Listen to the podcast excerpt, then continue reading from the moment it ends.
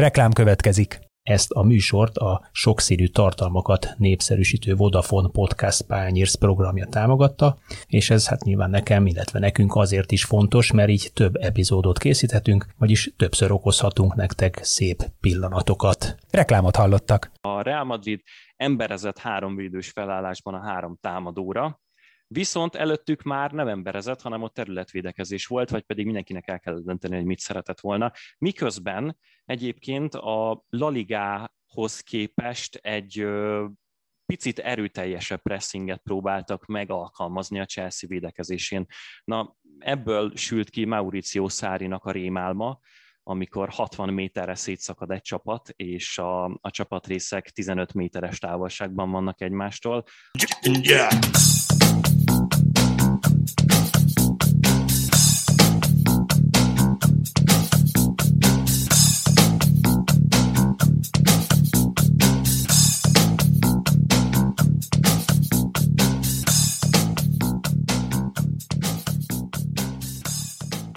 Sziasztok, ez itt az Itzer, a 24.hu focis podcastja, én Kele János vagyok, és ezúttal nincs itt mellettem Kálnoki Kis Attila, aki jól megérdemelt szabadságát tölti, innen is kellemes pihenést kívánunk neki, sőt a pótlásáról sem intézkedtünk, illetve hát intézkedtünk a pótlását, illetően csak aztán az élet elsodort ezeket a terveinket is, úgyhogy ketten fogunk beszélgetni Váj Bence, a Spiller TV szerkesztője társaságában a mögöttünk hagyott 7 európai kupamérkőzéseiről. Szia Bence! Sziasztok, szia, hellóka! Kezdjük a végéről, túltetted már magadat a Róma újabb emlékezetes manchesteri performance-en? Nem kellett túlságosan túltennem magamat, mert megszoktam, úgyhogy ez ilyen casual business volt. Na igen. A Róma szurkolóknak, hogyha kimegyünk Európába és elhagyjuk Olaszországot, akkor ez így teljesen standard eset, hogy nagyon csúnyán köszönünk el a szintértől, úgyhogy. És most legalább nem egy hétre mentetek Manchesterbe, mert arra is volt már például, mondjuk te akkor még szerintem szemtelenül fiatal lehettél, nagyon-nagyon fiatal, még én is nagyon fiatal voltam akkor. Annyit háttérnek, ugye mi Bencével viszonylag régóta ismerjük egymást, ezért ez a kicsit intim pistáskodós kezdés. Nagyon nagy Róma szurkoló, ugye, és hát feltétlenül ezzel akartam indítani, én meg ugye Manchester United szimpatizáns vagyok, úgyhogy feltétlenül ezzel akartam indítani ezt az adást. Nagyon jól kijött. Itt megadta az alaphangot. Hát igen. Egyébként kicsit meg is lepődtem, hogy tegnap a Sport TV-n, vagyis a csütörtökön ugye este a Sport TV közvetítette ezt a mérkőzést, és ugye Szaniszló Csaba, Magyarország másik ismert AS Róma fanatikusa, ugye azért vannak még néhányan, most nem akarok neveket mondani. Szóval, hogy ő számomra meglepő módon megviselte ez a kiütéses vereség, bár ugye tény, hogy a Róma 2-1-re vezetett még a félidőben, és onnan lett 2-6, tehát a történések ilyen dinamikája az valóban lehetett egy kicsit sokkoló vagy meglepő, de hát, hogy ő tényleg úgy, legalábbis nekem úgy tűnt, hogy őt megviselte ez a nagyarányú vereség, és én meg úgy gondolkodtam erről, hogy hát a Róma drukkereknél ez part of the package, tehát ez benne van a pakliban olykor, hogy... Igazából szerintem az lehetett itt a megfejtés, hogy ahogy mondod, az egész, ahogy kialakult, az volt inkább sokkoló. De igazából ez is hozzátartozik, hogyha valaki akkora öngyilkos természetű, hogy a Rómának kezd el szorítani, hogy van egy pont az idényben, meg egyes kulcsfontosságú párharcokban, amikor azt hiszed, hogy elhiheted, és utána a végére kiderül, hogy hát megint nagyon nem kellett volna. És valahogy ez volt itt is. De tehát ez zseniális, hogy gyakorlatilag a Róma tartalékolt és rotált az elmúlt 3 hétben a bajnokságban erre a párharcra, mert hogy azt gyakorlatilag el lehetett engedni, és az Európa Liga az egyetlen megfelelő szintér, hogy ki lehessen jutni a Bajnokok Ligájába. Ennek megfelelően 50 perc után most a sérülésektől ide vagy a sérülésnek oda sikerült. Hogy mondjam ezt szépen és kulturáltan, leesni, elesni, tehát fizikailag teljes mértékben összeomlani. Igen, sokkoló volt a különbség ebből a szempontból is a két csapat között, miközben egyébként a Manchester United meg az a csapat, hogy talán most már 8 vagy 9 játékos van, aki 50 mérkőzés fölött játszott ebben a szezonban, minden sorozatot figyelembe véve, ami egészen sokkoló, és majd érdemes lesz egyébként ezeket a játékosokat a nyári Európa-bajnokságon megfigyelni, hogy tudnak-e, akarnak-e lépni még egyáltalán. Ehhez képest az az erőfölény, főleg fizikálisan, ami kialakult a második félidőben, az egészen sokkoló volt a United javára egyébként, engem legalábbis meglepett. Igazából azért volt, bocsánat, csak még annyi, hogy ezek már sokat szóra fordult elő itt az idei szezon során, amit lehet, hogy egy picit fokoz ez a durva menetrend, meg a Covid miatti elcsúszás, de ahogy a spanyol, meg az olasz csapatok is sokszor lebőgtek, és tényleg nem milyen tankönyvi, szótári dolgokat mond fel az ember, hanem tényleg az volt, hogy fizikailag, tempóban, futásban ezekben maradtak le egyszerűen annyira, hogy a meccsek végére már ilyen elképesztő különbség volt a két rivális között is. Ez a Rómára is igaz, meg a Manchester United ezt eljátszotta már 2 körrel ezelőtt a Sociedad ellen is, úgyhogy ilyenkor egy picit kijönnek a bajnokságok közötti differenciák. Na igen, és akkor beszéljünk a Bajnokok Ligájáról, amit ugye úgy szoktak fordítani, és főleg itt a Bajnokok Ligája végjátéka környékén, hogy ami megmutatja a ligáknak ugye az erejét, hogyha éppen nincs angol a legjobb 4 között, akkor mindenki elkezdi temetni a Premier League-et, hogyha házi döntő van, akkor éppen mindenki angol dominanciáról beszél, ugye 2 évvel ezelőtt mind a 2 európai kupában angol házi döntőt rendeztek, és hát úgy alakultak a héten az események, hogy ez akár idén is előfordulhat. Aztán ugye tavaly ugye 2 francia és 2 német csapat volt a legjobb 4 között a BL-ben, akkor ezt lehetett narratívaként értelmezni a sorozattal kapcsolatban, de hogy ebben vajon van-e bármi valóság, vagy van-e bármi alapja ezeknek a feltételezéseknek, az egy jó kérdés szerintem. Nem tudom, hogy ezek az elődöntők milyen választ adtak ezekre a kérdésekre. Szerintem helyek közül azért adtak választ. Menjünk végig gyorsan az eredményeken. Ugye az első mérkőzést, vagy az első elődöntőt azt a Real Madrid és a Chelsea játszotta, és 1-1-es döntetlennel ért véget a találkozó Madridban, úgyhogy az idegenbeli gól miatt a Chelsea-t talán mondhatjuk most már valamennyivel esélyesebbnek a döntőbe jutásra, ugye Löw Zsolt és Thomas Tuchel csapata, a másik ágon pedig a Paris Saint-Germain hazai pályán kikapott a Manchester City-től 2-1-re. Így ott egyértelmű, hogy a manchesteri csapat van lépés előnyben. Meglepette valamelyik eredmény, vagy melyik mérkőzésnek a képe, dinamikája volt az, ami számodra esetleg nagyobb érdekességgel szolgált? Összességében egyik sem lepett meg. Az, ahogy a Manchester City elkezdte az első fél időt, és ahogy igazából azon a mérkőzésen az első 45 perc lefolyt, az azért megdöbbentő volt egy picit, de igazából ott is helyreállt a rend, hogy úgy mondjam, a második játék részre, de egyébként összességében nagyjából ezt várta az ember. Tehát a Chelsea-n is volt az első időszakban egy kicsit meglepő futás, arról majd biztos fogunk beszélni.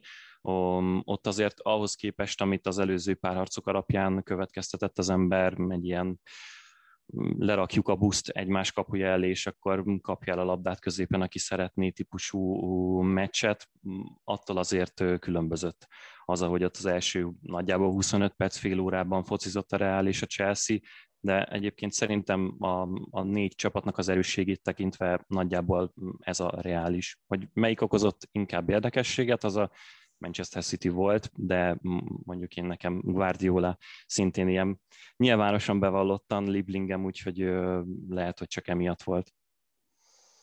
Szerintem is a City mérkőzése volt egyébként érdekesebb, mégpedig ugye azért, mert Pep Guardiola most nem azt csinálta, amit általában a Bajnokok Ligája egyenes kieséses szakaszában szokott, vagy legalábbis egyfajta eposzi jelzője lett az utóbbi éveket tekintve az, hogy ő mindig valami váratlant húz ezeken a mérkőzéseken, és mindig valami olyan felállással látszólag kísérletezik ezeken a fontos mérkőzéseken, amelyek aztán hát vagy bejönnek, vagy nem, de az eredmény szempontjából az utóbbi időszakban azért inkább azt lehetett mondani, hogy valahogyan a továbbjutás, vagy a döntőig menetelés az nem jött nekik össze. Volt olyan párharc az elmúlt években, és itt a Bayernes időszakát is citálhatjuk, amikor hát sokkal jobban játszott a csapata, és a játék képe alapján ugye akár simán is mansírozhatott volna tovább, mégis kiesés lett a vége, aztán volt olyan is, amikor tényleg le voltak tolva a pályáról, mint például Liverpool ellen néhány évvel ezelőtt. Ez az összecsapás ebből a szempontból különleges volt, mert igazából azt tette föl a pályára Guardiola, ami az egész évben működött, vagy működni látszott.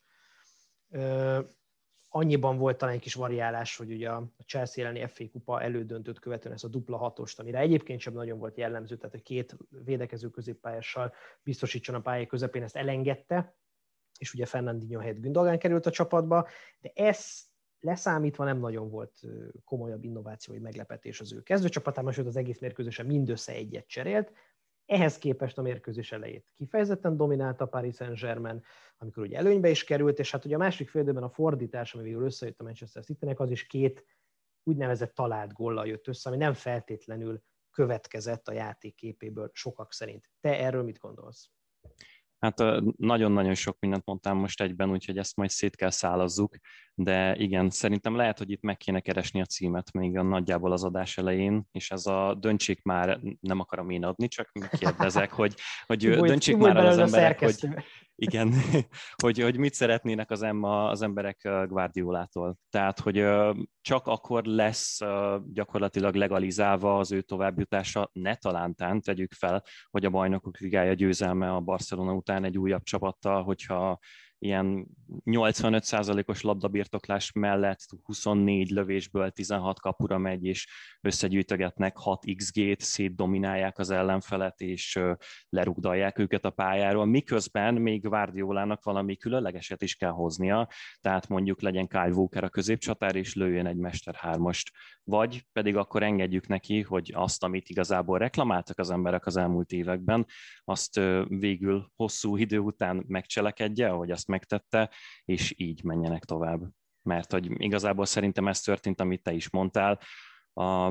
Én nagyon hosszú ideig ágáltam ezzel ellen az overthinking ellen, hogy Guardiola túl gondolja a mérkőzést, mert őneki egy egészen egyedülálló megközelítése van még az igazán top edzők között is, és tényleg hihetetlen módon hajlandó, és próbál a legapróbb dolgokon is változtatni, hogyha úgy látja, hogy azzal egy picit előnybe kerülhet a csapat. Aztán a tavalyi Lyon elleni párharc volt az első olyan, amikor igazából földobtam a hasamat, mint egy kiskutya, hogy sajnos itt meg kell adjam magamat a pletykák előtt, mert tényleg az olyan volt, ahol nem a szerencsém múlt, ott tényleg a Citynek nem jött be, amit ő szeretett volna, és utána a Lyon lekontrázta a Manchester Cityt, ami hosszú ideje Guardiolának itt az angliai pályafutása során egy gyengesége volt a Cityvel.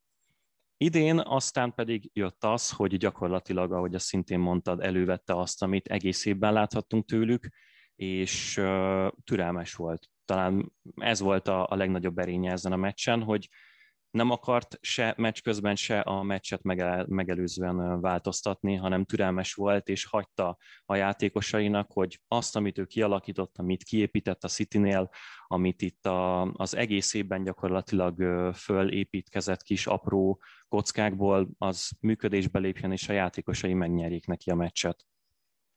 Az egy nagyon érdekes aspektusa volt ennek a párharcnak, és szerintem mi is erről beszéltünk az Itzerben pár héttel ezelőtt, amikor ugye a negyeddöntők után próbáltunk az esélyek mögé nézni, hogy a Paris Saint-Germain olyan játékosokkal, mint Di Maria, Mbappé, Neymar nyilvánvalóan olyan direkt második szándékú focit tud játszani, tehát annyira jók ezekben az átmenetekben, annyira gyorsan mennek át védekezésből, támadásból, és annyira hatékonyak ezekkel a játékosokkal, hogy ennek az alapvetően domináns Citynek, amelyik föláll az ellenfél térfelén, és hogyha éppen nincsen jó napjuk, vagy nem sikerül úgy a védekezés megszervezése, akkor azért kontrák ellen meglehetősen sebezhető, hogy lehet, hogy ez a pár is a legrosszabb matchup Guardiolának, és ehhez képest azt láttuk ezen a mérkőzésen sokáig, hogy ez beigazolódni látszik, vagy nem tudom meddig, majd elmondod, nekem ez egy ilyen fél órát jelentett a mérkőzésből, szűk fél órát inkább, mint egy bő fél órát. Szerintem kereken egy fél idő volt, de azt majd megbeszéljük akkor.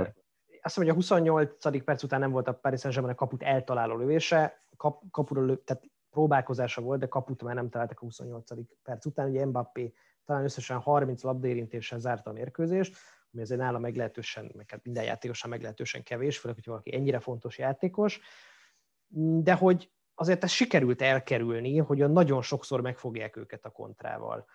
Említetted te is, hogy a Guardiola egész idei szezonja erről szól, meg én is tettem utalást a dupla hatosra, ami tőle abszolút atipikusnak tűnt évekig, de hogy ezt beépítette a csapatának a játékába. Ugye beszéltünk itt, vagy ha szeretnél, akkor Cancelóról is beszélhetünk egyébként. Mindenféleképpen. Ezen a mérkőzés, amelyik lecseréltek, de azért a szezonban korábban ő volt a big thing, aki ugye itt taktikailag egy olyan rugalmasságot jelentett ebben a rendszerben, ami újdonság volt a korábbi évekhez képest.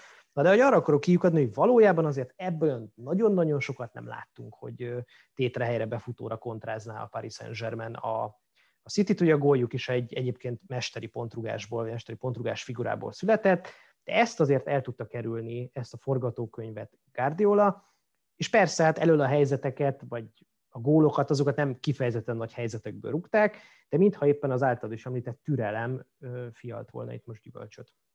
Mindenféleképpen. Szerintem úgy a legegyszerűbb talán feldolgozni ezt a meccset, hogyha igazából végigmegyünk. Azért mondtam, hogy én szerintem egy fél ideig tartott az az időszak, amiről beszéltél nagyjából, mert ugyan az első fél idő végére a Párizs is egy picit elfáradt, és ahogy mondod, utána már nem nagyon voltak igazán veszélyes támadásaik, de ott attól függetlenül a Citynek a támadójátéka még nagyon meddő volt. És az igazán nagy változtatás az az volt, hogy a fél időben valamit lépett Guardiola, de nem kezdte el szétvariálni a csapatot. Tehát nem tudom, hogy ezt hogy magyarázzam el a legkönnyebben, de ugye Guardiolának a pozíciós játékának az a lényege, hogy vannak adott területek, amiket a csapatának mindenféleképpen be kell töltenie. Tök mindegy, hogy melyik játékos, ebből adódik, hogy idén egy csomószor gyakorlatilag, igazából szinte végig az egész idényben 9-es nélkül játszanak. És Foden is, De Bruyne is, Bernardo Silva, igazából aki oda keveredik a középpályások közül, a nagyjából Agüero volt helyére, az ott lehet, de gyakorlatilag össze-vissza rotálják egymást. És ami mindig állandó nála, hogy labda kihozatal közben vagy 2 vagy 3 ember áll a védősorban, és előtte vagy 2 vagy 3 ember áll a középpályás sorban, ez attól függ, hogy éppen hogy ítéli meg. És az első fél időben ez nem így volt, hanem gyakorlatilag egy ilyen 4-2-4-et játszottak, és a két szélső hátvédje nem befelé húzódott, mint ahogy azt egyébként már gyakorlatilag közmondásosan megszoktuk a Citytől, hanem inkább a vonalak mellett maradtak. Ezzel elveszítettek középről egy játékost, és közben a két szélső, Mahrez és Foden, ők is nagyon szél felé kihúzódtak. És beszéltünk a meccs közben, és akkor mondtad, hogy Pochettino milyen szépen összerakta ezt a mid-block védekezését.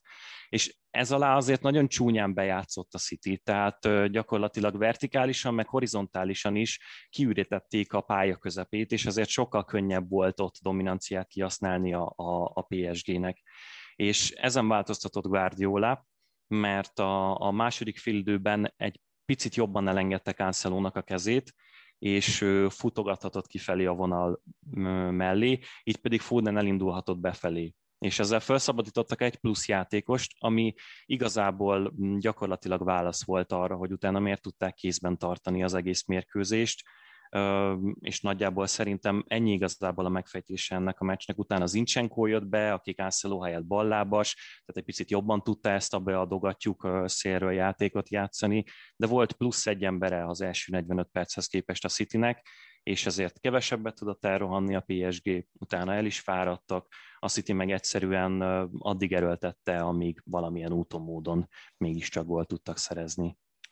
Nem annyira meccshez kötődik ez, sőt sem ennyire, de szerintem, és ahogy ezt én tapasztaltam most az elődöntő kapcsán, akikkel beszélgettem, nagyon, akik nem nézik az angol bajnokságot olyan rendszeresen, vagy nem követik a City mérkőzéseit úgy, hogy te, szóval nem nagyon értették, hogy Agüero mit keres egyfelől a kispadon, egyáltalán miért nem játszik ebben a szezonban, vagy alig, másfelől, hogy miért nem nyúlt hozzá Guardiola akkor sem, amikor mondjuk a második fél időre fordulva még hátrányban voltak, és egy laikus szemmel azt mondtam volna, hogy hát persze be kell hozni Agüerót, nincsen jelenlét a 16-oson belül, kell egy 9-es, egy igazi csatár, ki berugdossa a helyzeteket, mert azért voltak itt csúnya kihagyott helyzetek is például az első fél idő végén, amiből azt gondoltam az ember, hogy általában Agüero gólt lőtt volna 3-szor, és mégsem ez történt, hogy egy picit ezt világíts meg nekünk létsz, hogy miért nem játszik, vagy miért nem része már ennek a projektnek Agüero, vagy legalábbis így tűnik kívülről.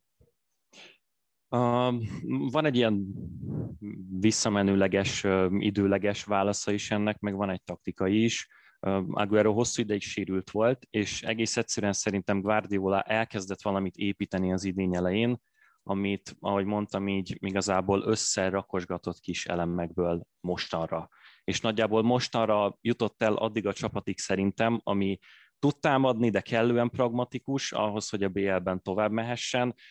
Magától is működik a bajnokikon, mondjuk, hogyha sokat kell rotálni a játékosokban, akkor is el tudnak kocogni, de mégis azért lehet benne apróságokat változtatni. Egy ilyen nagyon jó összetétele jött össze a Citynek a taktikájának, és ebből kimaradt Agüero, és nem nagyon próbálta meg visszailleszteni. Ez már a taktikai része a válasznak, hogy miért nem próbálta meg visszailleszteni.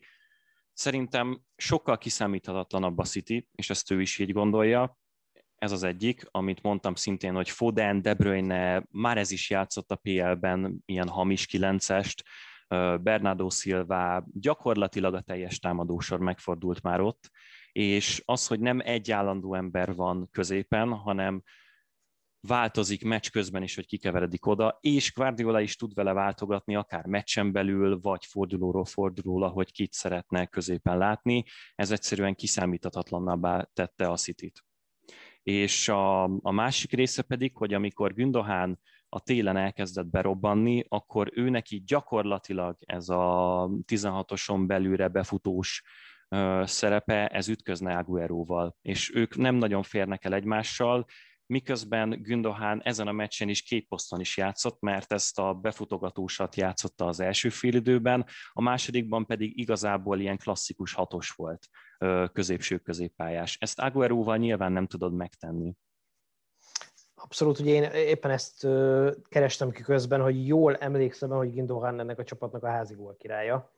És azt hiszem, hogy igen. Ő az egyetlen, hogy őket 10 gól fölé jutott ebben a szezonban a Cityből. Ugye van már ez, és Sterling 9-9 találta, Gabriel Jesus 8-al, Phil Foden 7-tel, de Gündoğan 12-vel vezeti a házi góllövölést, tehát amit azért szerintem sem senki más nem gondolt volna tavaly ilyenkor, hogy képes ilyen innovációra a támadó játékot illetően Pep Guardiola. Egy picit a másik oldaláról is beszélünk ennek a mérkőzésnek, Maurizio Pochettino és a Paris Saint-Germain kapcsolat, azért őt kimondatlanul azért hozták, hogy BL-t nyerje, még ha nem is idén.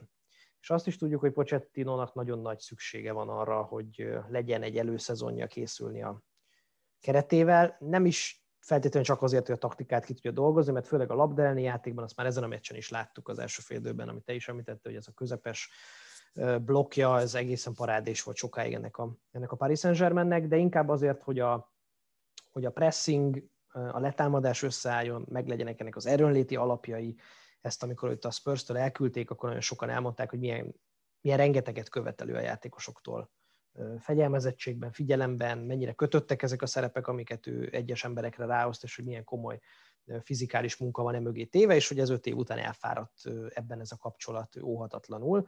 Most a Paris Saint-Germain nem volt erre lehetősége, hogy ilyen edzésmunkát villancson, egyáltalán ideje sem volt rá, tehát egyszerűen nem olyan ennek a szezonnak a dinamikája, hogy ez belefért volna, és ennek azért látjuk a francia bajnokságban a buktatóit, ott azért a Paris Saint-Germain játéka hát messze van, nem is hogy a szemed gyönyörködtetőtől, de a hatékonytól és az eredményestől is. Ehhez képest itt a BL-ben sokáig úgy tűnt, hogy ő átlépheti azt az árnyékot, amit Thomas Tuchelnek nem sikerült például tavaly. Thomas Tuchel ezt átlépte máshol, bocsánat. Igen, abszolút. Na, szóval arra akarok kiukadni, hogy hogyan látod ezt a párizsi projektet. Pochettinónak mennyi ideje lesz itt arra, hogy nyerjen valamit. Neki edzőként is nagyon fontos szerintem, hogy nyerjen valamit, és ugye ez nem a francia bajnokság lesz, ami az ő megítélését ebben a formában meg fogja fordítani, meg nem a francia ligakupa, meg kupa, meg nem tudom mik, hanem nyilván a Bajnokok Ligája. Én pont ezt akartam előni, hogy az a ligakupa az már becsült. Igen. Szerintem az ő megítélését nem ezt fogja megfordítani, vagy átfordítani. Ugyanakkor közben meg hát itt Mbappé, Neymar szépen pörgeti és számolja az éveket, és lehet, hogy Mbappénak van még sok, de Neymarnak már nem olyan sok feltétlenül, és ők azért nyerni szeretnének valahol Bajnokok Ligáját. Hogyan látod ezt az ellentmondást? Válaszolok mindjárt, csak egyet vissza szerettem volna kérdezni, hogy azt mondtad egész pontosan, hogy látjuk, hogy a francia bajnokságban milyen a PSG. Én inkább arra céloznék, hogy te mit nem látsz a PSG-ben, mert hogy gyakorlatilag a Pochettino focinak egy tényezője, egy eleme, bármilyen látszik-e a PSG-n? Megmondanád-e, hogyha nem tudnád, hogy Pochettino az edzője, hogy Pochettino az edzője? Ez nagyon érdekes, a francia bajnokikat, bár előre bocsátom, hogy nem néztem az összes francia bajnokiát a Paris Saint-Germainnek. Szabó Krisztóf nagyon szigorúan nézne. Nagyon szigorúan nézne, de azért igyekszem tájékozódni például tőle, vagy másodtól, akik, ugye ez nekünk is van közös ismerősünk, aki közvetít és francia bajnokságot, úgyhogy tőle informálódunk. Ott nem hiszem, viszont ez a mérkőzés, éppen a City elleni meccs, az olyan volt, aminek az első, mondjuk úgy, hogy fél ideje, de nekem főleg az első 25-30 perc, az kísértetiesen emlékeztetett a korábban általam rengetegszer látott Spurs City-kre a Premier League-ben, amikor ugye Pochettino még a Tottenham edzője volt, Guardiola pedig a Cityt vezette már a Premier League-ben, és azért ők elég sokszor összecsaptak, és a játékképe az ahhoz látotthoz, amit itt az első 20-25 perc hozott, ahhoz nagyon-nagyon hasonlatos volt. Talán annyi, hogy még veszélyesebb volt kontrákból az a Spurs, mondjuk Sonnal, vagy Lucas Mourával, vagy Kénnel, vagy Dele Allival még a korai időszakban. Ott volt az első ilyen momentum, amikor azt mondtam, hogy jó, itt most talán fölismerném, hogy ez egy Pochettino csapat, mert mondom, korábban nagyon sok egymás elleni meccsüket láttam, de egyébként a francia bajnokságban nem, mert hát nyilván ott mást is kell játszani, tehát ott egy dominánsabb játékot kell játszani, ami azért a Spurs-szel sem feltétlenül mindig ment, és sokszor volt az, hogy inkább Harry Kane-nek a klasszisa húzta ki a gödörből ilyen esetekben a Tottenhamet. Nem tudok semmiféleképpen ellentmondani, tehát én nekem is abszolút ez a amit látok a PSG-n. Időt biztos, hogy fog kapni, visszatérve az előző kérdésedre, tehát egész biztos vagyok benne, hogy szinte az egész következő szezont, hogyha valami óriási nagy baki nem történik, nem tudom, kiesnek a BL csoportból, akkor azt meg fogja kapni. Az egy más kérdés, hogy vajon úgy, hogy EB van, meg olimpia van, meg mindenféle nyári torna van, így lesz-e elég felkészülési időszaka neki itt a PSG-nél, és nem tudom, mi volt még a kérdésednek a része? Igazából elbeszéltük, hogy... Igazából aha. Ennyi volt, igazából ez volt a lényege, hogy én azonban egy kicsit féltem Pochettinót abban a szempontból, hogy azért itt az, hogy BL-t nyerjünk, egyrészt az rengeteg külső körülménytől is függ, végezhető rendkívül jó munkát a párizsi kispadon, és a végén bukhat el, tehát ez nincs ilyen szorosan sajnos, vagy nem sajnos összefüggésben azzal, hogy minden évben az nyer a Bajnokok Ligáját, aki A legjobb csapat a kontinensen, B akinek az edzője a legjobb munkát végzi a kontinensen. Rengeteg ad-hoc körülmény van itt, és akkor nem akarok visszamenni a Real Madridnak a triplázásáig, amikor lehet, hogy egyik évben sem ők voltak a legjobb csapat Európában, de háromszor megnyerték a Bajnokok Ligáját, és a végén ez legitimál, és nekem ez egy picit bajom egyébként a Bajnokok Ligájával, hogy annyira úgy kezeljük, hogy ugye aki ezt a BL-t megnyeri az, és nyilván ez az egész elit sorozatnak a lényege, de közben hát tudjuk, hogy főleg itt a tavaszi egyenes kieséses szakaszban ugye rendkívüli módon ki van téve a véletlennek sok csapat. Az úgynevezett Guardiola képlet.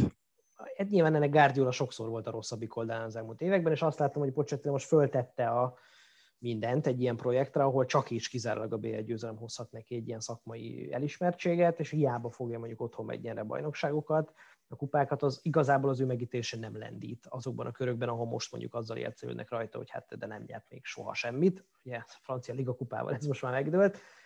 És hát ugye napláne, ha mondjuk nem nyerné meg a francia bajnokságot, ami azért most nem tűnik garantáltnak, nem csak rajta múlt ez, hiszen azért Thomas Tuchel sem véletlenül veszítette el az állását szezon közben, de szerintem menjünk tovább egy másik mérkőzésre, mert azért, hogy a másik mérkőzésre... Bocsánat, annyit hadd tegyek még hozzá, hogy szerintem a PSG-nek is azt tenné a legjobbat, hogyha már ellenük játszottak, és itt hoztuk a párhuzamot, akkor megpróbálnak egy kicsit úgy építkezni, mint a Manchester City. Nyilván, ahogy mondod, az nem nagyon segít a dolgon, hogy a francia bajnokságnak a megnyerése nagyjából fele annyit ér a PSG-nek, mint a Manchester Citynek a bajnoki cím.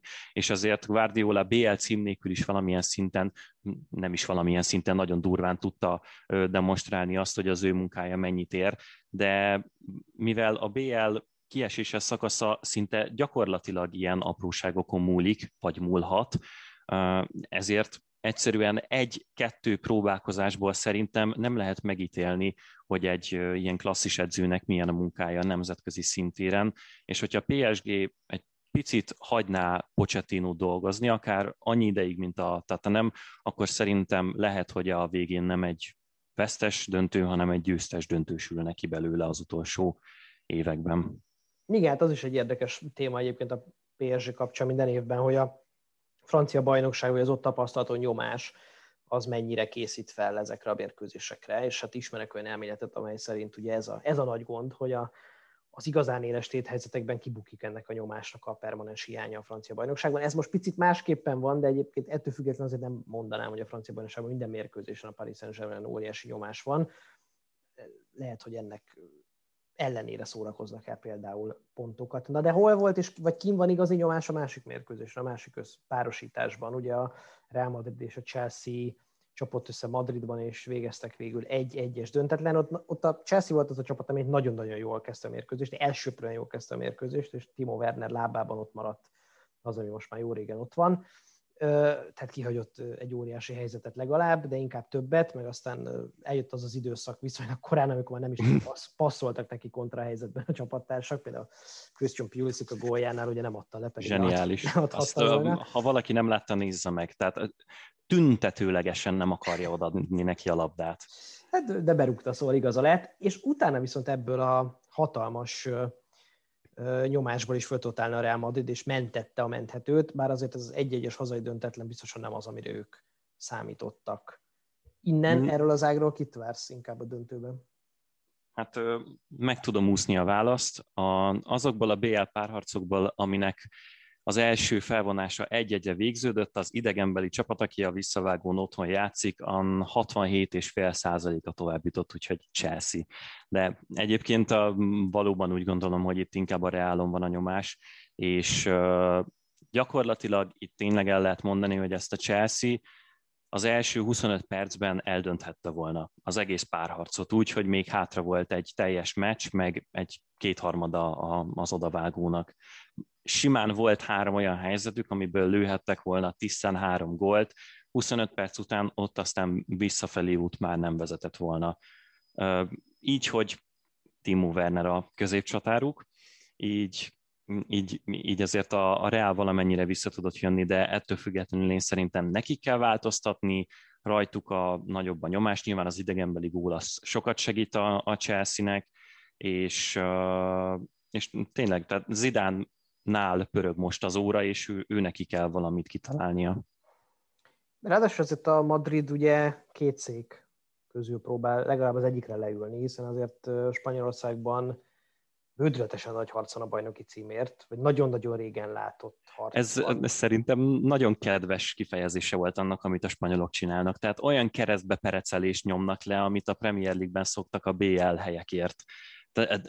A Barcelona ugye elmehetett volna tegnap 2 ponttal, ehelyett sikerült kikapni úgy, hogy vezettek a Granada ellen. És a Sevilla a Súranóágon, Forma 1-es kifejezéssel élve már 3 pontra van az Atletikótól, tehát ott gyakorlatilag 5 fordulóval a vége előtt 4 csapat az fog dönteni, hogy kibalfaszkodik kevesebbet, már bocsánat.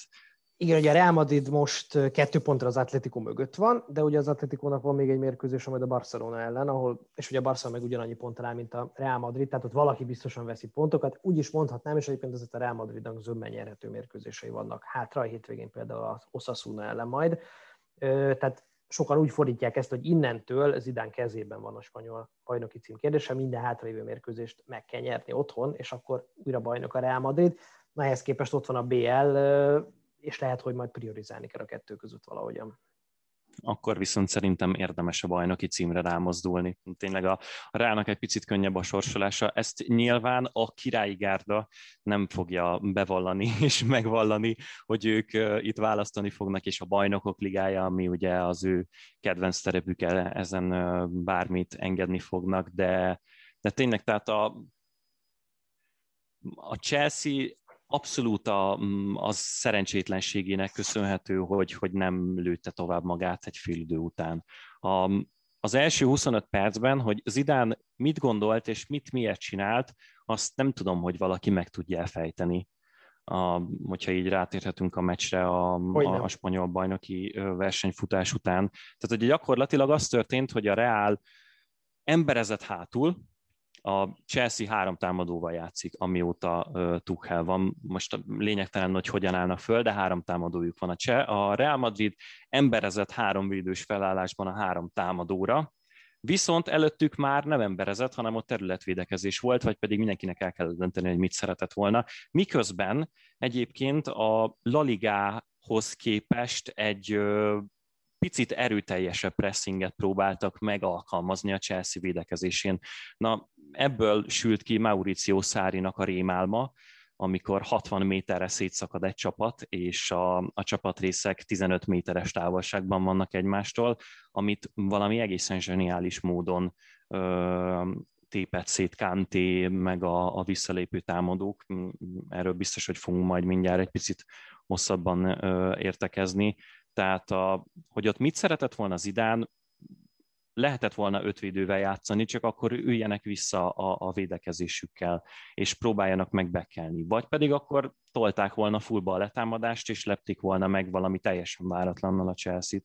Így a arany középutat idézőjelben sikerült meghúzni, ami a legborzalmasabb választás volt. Én arra gondoltam, hogy két játékosról mindenképp érdemes a Chelsea-nél beszélni, és az visszavezet ezekre a taktikai dinamikákra, amikről itt te beszéltél. Az egyik szerintem N'Golo Kanté, aki hát ugye ez a típusú szétszedés a középpályának, az ő munkaköré leírásában benne lehet valószínűleg, és azért ott, amikor megismertük a Leicesterben, és aztán utána a Conte Chelsea-ben láttuk játszani, akkor neki nagyon-nagyon magasan volt az ázsúlya mindenhogyan, de azt a szintű játékot az elmúlt években szerintem kevesebbszer tudta megmutatni, vagy később nem feltétlenül tudta olyan egyenletesen föntartani. Voltak sérülései is, voltak jobb időszakai, sokat ki is hagyott. Ebben a 3-4-3-as konstrukcióban, ahol megint két középső középpályás egyike lehet, neki azt szerintem rendkívül jól fekszik, és sokkal jobban fekszik, mint amikor mondjuk 3 középső középpályással játszik egy csapat, tehát mondjuk ő a 6-os és van 2 8-as, vagy ő az egyik 8-as egy 6-os mellett. Ugye Jorginhoval párban játszottak ezen a mérkőzésen, és szerintem egyrészt zseniálisan kiegészítik egymást, mind a ketten nagyon más típusú passzokat adnak például, nagyon más irányba tudják forgatni a játékot. Szerintem ők egy egészen tökéletes páros, és hát ugye a Real Madridnak ebben az eléggé elbaltázott taktikája ellen, meg aztán kifejezetten jól működött Kanté. És akkor mondom, a másik játékos, akiről feltétlenül szeretném hallani a véleményedet, az Mason Mount, aki szerintem ennek a Tuchel korszaknak, vagy Tuchel érának az egyik legnagyobb nyertese a Chelsea-ben. Elképesztő nagyot fejlődött, és egy hihetetlen komplex játékos, nagyon-nagyon sokoldalú, és én bevallom, egy pár hónappal ezelőtt, vagy mondjuk tavaly évben bárki megkérdezett, én azt láttam, hogy az ő plafonja nincs annyira magasan, mint... Még volt is olyan műsor, ahol szintén együtt voltunk, ahol erősen kifiguráztuk az úriembert. És én azt éreztem, hogy neki azért kicsit ez a saját nevelés, Frank Lampard párhuzam, szóval, hogy őt szeretnék egy picit jobbnak látni a szurkolók, mint amilyen, és ebben nekem most nagyon határozottan meg kell szaggatnom a saját ruháimat, és hamut szórnom a fejemre, mert például amit ezen a mérkőzésen nyújtott, de amit még a Manchester City elleni mérkőzésen is nyújtott az FA kupában, tehát olyan meccseken játszik sorban zseniálisan, ahol nagy tét van, nagyon komoly ellenfél, és neki taktikailag is fontos szerepe van, és ennek tökéletesen meg tud felelni. Egészen elképesztő volt, igen. Taktikailag tökéletesen végrehajtotta azt, amit Tuchel kért tőle. Tehát ő gyakorlatilag sokszor harmadik középpályás volt, ha úgy kellett. Ha kellett, akkor támadó volt, és oda mozgott, ahova éppen szüksége volt. Rengetegszer húzta ki a saját emberét, gyakorlatilag ezzel nyerte volna meg ott az első percekben a Chelsea a mérkőzést, hogy a védőket kihúzták, a középpályásaik, meg a szélsővédőik, meg akikkel nem embereztek a Reálnak a futballistái, ők megmentek be a helyükre, és mentek befelé, és Mount ezt pazarul csinálta gyakorlatilag hiba nélkül, és közben meg olyan technikai megoldásai vannak, a gól előtt az indítása, meg a labdavezetése, az tényleg élményszámba megy, és sokat szorra mutatja meg az idén során ezt. Tehát igazi big match, big guy lett, aki, hogyha kell, akkor a nehéz pillanatokban abszolút hajlamos kihúzni a Chelsea-t a csávából, és például amikor Lampard munkásságának itt a Chelsea kispadján vége lett, akkor az utolsó hetekben igazából Mount volt az egyetlen játékos, aki még valami formában levést mutatgatott a támadósorból. Sokszor ő hozta azokat a meccseket, amiket még éppen ott Lampard vezetésével tudtak hozni, és az, hogy utána megkapta Tuchelt, ez egyrészt, ezt nem tudom, nyilván ezt nem látja az ember, de lehet, hogy személyiségben is egy picit segített neki, mert el volt adva ő ugye ennek a tanárbácsi kedvencének, mert Lampard gyakorlatilag évek óta tutújgatta, előbb a Derbynál, aztán utána itt a Chelsea-nél is, és ebből ő valahogy kilépett, vagy inkább úgy mondanám, hogy fellépett, és ahhoz képest, hogy ő egy saját nevelési futballistája a Chelsea-nek, sokkal jobb formában játszik, sokkal kiegyensúlyozottabb formában játszik, és sokkal több mindenre tudja használni a Tuchel, mint a 100 milliókért megvásárolt Ziyech, Havertz, Werner triót. El tudod képzelni Mount nélkül az angol válogatottat majd az EB-n? a legkevésbé sem. Pont nézegettem más miatt a statisztikáit, és az az elképesztő, hogy ő neki ezekben a shot creating actionökben, tehát ebben benne van a passz, a labdavezetés, a mindenféle megmozdulás a pályán, ezt számolgatják, ebben ő, ha jól emlékszem, harmadik legtöbbet gyűjtögette a top 5 ligából, tehát nem a Premier League-ben, hanem a top 5 bajnokság összes játékosa között. Kulcspasszokban is valahogy harmadik helyen van nagyjából, és emellett még egészen elképesztő mennyiségű nyomásgyakorlást tud az ellenfélre helyezni pressingben, szintén nagyon okosan használható, és szerintem ő egy pontosan olyan jól és sokféleképpen használható és kézileg is irányítható játékos a válogatottnak, amit szerintem használni kell. Tehát a Grill is volt az, aki ugye még az előző idény vége felé úgy emlegették, mint hogy ők közöttük eldől el, hogy kikerülhet be az angol válogatottba. Mántot tudod alakítani a csapathoz, Grealishhez a csapatot kell alakítanod, és ez szerintem a válogatottban egyszerűen elkerülhetetlen, mindamellett, hogy tényleg hihetetlenül nagy pillanatai vannak neki, tehát nem csak egy ilyen glúgáj, akit nem tudom, tudsz hajlongatni, mint a gumi. A Real Madrid oldaláról is van egy ilyen játékos, akiről szerintem fontos beszélni, mert engem nagyon meglepett ezen a mérkőzésen, bár egyébként, ha visszagondolok az elmúlt egy-két évre, akkor olyan nagy meglepetés nem kellett, hogy okozzon ez, de hát azért mégis vannak az embernek sztereotípiái, meg vannak narratívák, amikben az ember kicsit bele van ragadva gondolatilag is. Ez pedig Karim Benzema, aki, ugye beszéltünk arról hosszasan, hogy mennyire jól kezdte ezt a meccset a Chelsea, és mennyire nem volt pályán a Real Madrid, és mennyire nem lehetett érteni azt, amit Zidane taktikailag kitalált erre a mérkőzésre. Tényleg nagyon nehéz pillanatokat élt át a Madrid, és eldőlhetett volna továbbjutás is, nem az ő javukra ebben a 25 perces periódusban, vagy nem tudom pontosan. És akkor érkezett Karim Benzema, a semmiből rugott egy bődületes nagy kapufát, de tényleg a semmiből, majd aztán ugye a gólt is ő szerezte, amivel kiegyenlített a Real Madrid, és aztán ezen a ponton 1-1, mintha megnyugodott volna ez a mérkőzés, és a második fél idő az kifejezetten olyan volt, mint amilyen az egész meccset képzeltük a két csapat karakterisztikája alapján korábban, tehát unalmas. Mit gondoljunk Benzemáról? Ugye a La Ligában van egy komolyabb vita azzal kapcsolatos, hogy neki kell a legértékesebb játékosnak lenni, vagy a legjobb játékosnak lenni a szezonban idén, vagy Lionel Messinek, aki egy egészen emberfeletti statisztikákat produkál 2021-re fordulva, akár jobbakat is, mint Karim Benzema, de Benzema meg valahogy olyan látványosan lépett szintet, vagy olyan teátrálisan lépett ki Ronaldo árnyékából, ahogy távozott a portugál, és annyira látványosan tudta megmutatni azt, hogy ő valójában egy húzóember, és valójában egy klasszis játékos, aki éveken keresztül alul volt értékelve, vagy érdemei alatt volt kezelve sokak szerint, hogy azt sem lehet nagyon ignorálni, amit Benzema csinál. Te mit gondolsz róla, és hogyan láttad az ő szerepét ezen a mérkőzésen? Benzema egész idényben, sőt igazából talán már tavaly is az volt a Realnak, ami Mount a Chelsea-nek idén.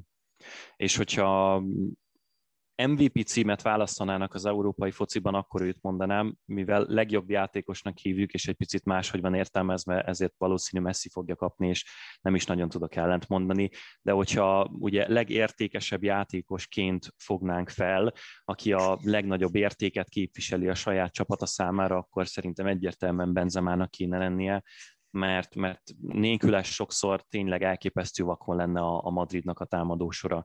És itt is azok a helyzetek, amiket ő majdnem kihasznált, majd aztán ki is használt, ez átlagos csatároknak nemhogy lövés, még csak fel sem merülne, hogy helyzet lenne.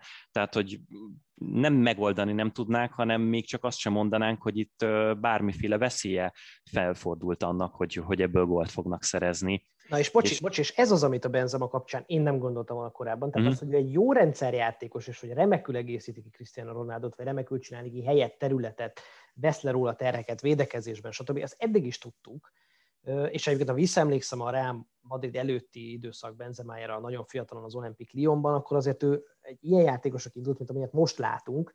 Hát nagyjából majdnem 10 évet ő más szerepkörben töltött, és elkönyveltük őt egy ilyen remek rendszerjátékosnak, akinek persze fantasztikus képességei vannak, tehát ő egy rendszerbe tud jól működni, levesz másoknak a válláról terhet, de nem ő neki kell előlépnie nagy téthelyzetekben, meg kulcs pillanatokban, és akkor itt van most, amikor aztán tényleg a Real Madrid támadójáték, amit olyan, hát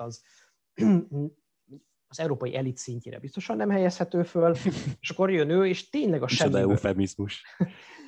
a semmiből kell helyzeteket teremtenie, vagy olyan szituációkból kell kapura veszélyesnek lennie, ami nem is helyzet egy átlagos játékosnak, és csettintésre megoldja. Én ezt bevallom, hogy én nem néztem ki belőle. Van egy jó párhuzamom rá, és igazából vissza is tudunk kötni, vagy szerintem nagyon ül Cavani, akinek lehet, hogy a pályafutásának egy része elment Párizsban először Ibrahimovic árnyékában, aztán utána, amikor eligazolt a Neymar-Mbappé duó Párizsba, akkor mögöttük, és most, minthogyha Manchesterben kiderülne, hogy egyébként ennek a fickónak valami egészen feldolgozhatatlanul nagy hatása van a csapattársaira, és a játékra, akár gólokban, akár mozgásokban. És Benzema szerintem nagyon hasonló hozzá, tehát az, hogy ő aládolgozta magát a csapatnak, aládolgozta magát a nagyobb névnek, az lehet, hogy eltakarta ezt előlünk, de tényleg egy egészen elképesztő befejező csatár ő, és olyan félhelyzetekből képes gólt szerezni, és olyan semmiből lépett elő ezzé az MVP formátumú emberré a Real Madridban, amit talán tényleg nem számoltunk volna. Úgyhogy lehet, hogy a Real Madrid szimpatizásai egy picit sajnálhatják, hogy Cristiano Ronaldo nem később ment el Olaszországba. Aztán erre már nem tudom persze a választ, hogy nélküle meg lett volna ott az összes Bajnokok Ligája cím, de lehet, hogy sajnálhatjuk, hogy ez a két srác ilyen óriási giga nevek mellett kellett, hogy sínlődjenek. Na így az adás végéhez közeledve beszéljünk azért egy kicsit az Európa Liga elődöntőiről is. Itt ugye az elején már ezt humoros köntösbe bújtatva megtettük. Manchester United AS Róma 6-2, ez volt az egyik elődöntő. A másik pedig ugye Villarreal Arsenal 2-1, itt 2-0-ra is vezetett Unai Emery új csapata, Unai Emery régebbi csapata ellen, de aztán egy büntetőből Nicola Pepe szépíteni tudott, és visszahozta ebbe a párharcba lényegében az Arsenalt. Nem is azt akarom itt megkérdezni, hogy lesz-e angol házi döntő vagy sem, ez nyilván egy nagyon nehéz kérdés. Én úgy kérdezem, és szerintem ez egy relevánsabb kérdés, hogy bárki itt a három ellenfél közül van-e annak a közelében, hogy meg tudja verni Manchester United-et? Nem. Itt a United messze kiemelkedik emberanyagban. Tehát csak ők veszíthetik el? Ez határozottan így gondolom, igen. Egyszerűen nem látok más. Tehát, hogyha most ilyen nagyon bután valaki fölcsapja a kereteit ezeknek a csapatoknak, akkor egyéni képességekben olyan deficitet fog találni a másik három versenyzővel szemben, amit tényleg csak valami hihetetlen szerencsétlenkedéssel lehet alulmúlni. Most objektíven is tudok beszélni Rómáról, azért nem csak úgy, mint a legelején, és tehát ezt gondoltam előzetesen is, hogy itt lehet azt hinni, hogy valami csodatevés lesz, lehet azt hinni, hogy valahogy meg lehet fogni a Manchester United támadójátékát, de valójában egyéni képességekben és Solskjaer taktikája nagyban épít arra, hogy ő gyakorlatilag, mint hogyha így a lovak közé csapna, elengedi a támadóit, hogy alkossatok, mint hogyha Wenger legjobb időszakait látnánk újra megéledni a pályán. Így egyszerűen nem nagyon látom, hogy bárkinek lenne bármiféle esélye a United ellen, és igazából mind a három állva maradt csapatnak vannak olyan gyengeségei, amire szerintem tök jól rá tudna játszani a United, úgyhogy akár az Arsenal jön a másik oldalról, akár a Villarreal jön a másik oldalról, ott vagy valami, nem tudom, sérülés hullám kell, vagy valami ilyen tényleg csodaszerű döntőzés. Nincsen semmiféle negatív elfogultságom az Emery kupával szemben, tehát a Villarreal Arsenal vonalon, csak ugye nem azt a mérkőzést láttam, vagy néztem tegnap, meg ugye Bence sem prózai okokból, arra nem annyira tudunk, vagy nem annyira szeretnék beszélni, úgyhogy nem láttuk azt a mérkőzést. Viszont számomra a Róma-United meccs kapcsán sokkoló volt, és sokat elmond arról, hogy ezek a jól bejáratott televíziós közhelyek, meg szakértői közhelyek, mint az olasz csapatok védekezése általában nagyon erős. Erre kell készülnie a Manchester Unitednek is, amit egyébként vicces módon Ole Gunnar Solskjaer maga is elsütött, amikor azt mondta, hogy hogy a Rómának nagyon jó a védekezése. Nyilván fogalma nem volt, hogy milyen a Róma védekezése, mert hogyha lett volna, biztos nem ezt mondja, mert valami döbbenetesen rossz a Róma védekezése. Tehát olyan 10 méteres folyosók nyíltak ki rendszeresen, amikre hát tényleg csak a vörös szőnyeg nem volt leterítve, hogy ott befussanak a United játékosai. Ha picit még szakmaibra akarom ezt hangolni, akkor azt mondom, hogy a védekező transitionje, tehát hogy a labdavesztés után visszarendeződik a Róma, az ezen a szinten azt gondolom az értelmezhetetlenhez van közel. Tehát annyira könnyű őket megverni. Ebből is a United meg kifejezetten az a csapat, amelyik egy ilyen futós csapat, vagy egy ilyen, mint a rugó, ami össze van nyomva, és így kipattan, hogy labdát szereznek. És hát ez egy akkora mismatch volt, főleg a másik fél időben, amikor már volt fizikálisan is különbség a két csapat között, hogy ez sokkoló volt látni szerintem. Igen, erre a legjobb példa szerintem Cavani gólja, ahol azért nyilván az a passz az valami hihetetlen megmozdulás, de hogy ott gyakorlatilag 2 passzból Greenwood elszaladt, belőtte azt, jó napot kívánok. A Roma transition védekezése az tényleg nevetség tárgya, tehát ebben Fonseca keze is benne van, egyrészt ő amióta Olaszországban megérkezett a Sáktártól, ő ezzel borzalmasan szenved, valamennyit javult idénre, és egy ideig úgy nézett ki, mintha egy picit jobban tudná ezt felépítgetni, de tekintettel arra, hogy azért ő inkább egy ilyen possession-based focit szeret játszani, támadni szeret, ráadásul elég kombinatív módon szeret támadni, ezért egyszerűen elkerülhetetlen, hogy egy csapat szembenézzen ilyen szituációkkal, és hogyha ezt nem tudod támogatni, úgy, ahogy például Guardiolának gyakorlatilag lehetne úgy írni az egész City-s karrierjét, hogy ő évről évre, hónapról hónapra milyen módon próbálja ezt a kontrák elleni védekezést a Citynél így megpróbálni semlegesíteni, vagy valahogy bármilyen módon megelőzni. Hát ez Fonsecánál szinte semmilyen módon nem nyilvánult meg az elmúlt 1 és 3/4 szezonban. A másik meg az, hogy Cristante ugye kapott egy ilyen feles szerepet az idény közepén, amikor egyszerűen sérülések miatt elfogyott a Rómának a középső védőinek a sora, és nagyon sokszor ragad elől, tehát azt hiszem a 3. gólval talán az, ahol ahhoz képest, hogy 3 védővel játszott a Róma, ahhoz képest 2 védő volt csak hátul. Ez azt hiszem az a nagyon látványos 10 méteres lyuk, ami ott egyszerűen tátongott a védelem közepén, az ennek volt az egyik eredménye, hogy ő labda birtoklás közben fellépegett, de amúgy középső védőt játszik, és igazából Fonseca ezt sem tudja megoldani, tehát a feladat első részét elvégezte, hogy labdával hogyan működik ez a dolog, az megvan, aztán, hogy utána mi lesz, az úgy tűnik, hogy Cristante-re volt bízva, de Smallingot is nyugodtan akármilyen béna poén lehetett volna mondani, hogy 2-s ügynök és beépített ember United-től, mert hogy amit ő csinált a második félidőben, az is egyszerűen nem nagyon talál nyomdapapírt tűrő szavakat az ember, hogy leírja. Hát igen, egy darabig számoltam, hogy hány gólban volt benne Smalling, aztán 4-nél vagy 5-nél talán a bajta. Azt hiszem, a 4 lesz a megfejtés. 4-be biztos, de ha nagyon akarom, akkor lehet, hogy 5 egyébként körülbelül. Bence, hát szerintem várakozás fölött beszéltünk ezekről a mérkőzésről, már itt időt terjedelemben, ugye megvoltunk az elén picit ilyet, vagy ketten mennyire tudunk megtölteni egy adást tartalommal. Szerintem ebben nem volt hiba, de hát nyilván itt a hallgatói mindig a végső szó, majd várjuk ezzel kapcsolatban a véleményeiteket. Köszönöm, Bence, hogy a rendelkezésemre állt, és akkor jó munkát neked, jó szerkesztést a hétvégére. Egyébként annyit talán mondjuk, hogy te a Spiller TV-s angol magazinműsornak vagy a felelős szerkesztője, tehát akik nézi a Britannia magazint, az Bence munkáját, ötleteit láthatja hétről hétre megvalósulni, úgyhogy gondolom lesz munkád.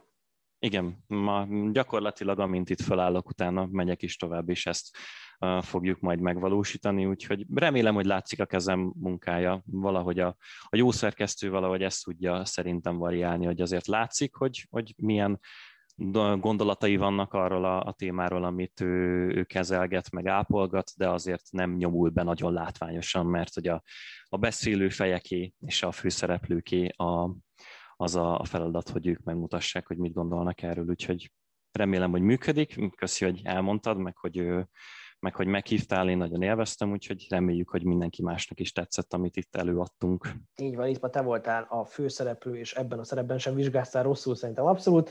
Köszönöm neked még egyszer, és köszönöm a hallgatóknak is, hogy velünk tartottak. Tegyék így majd a jövő héten, és mi jelentkezünk egy új zicserrel, új vendéggel, új témaköré szervezve. Sziasztok! Hello!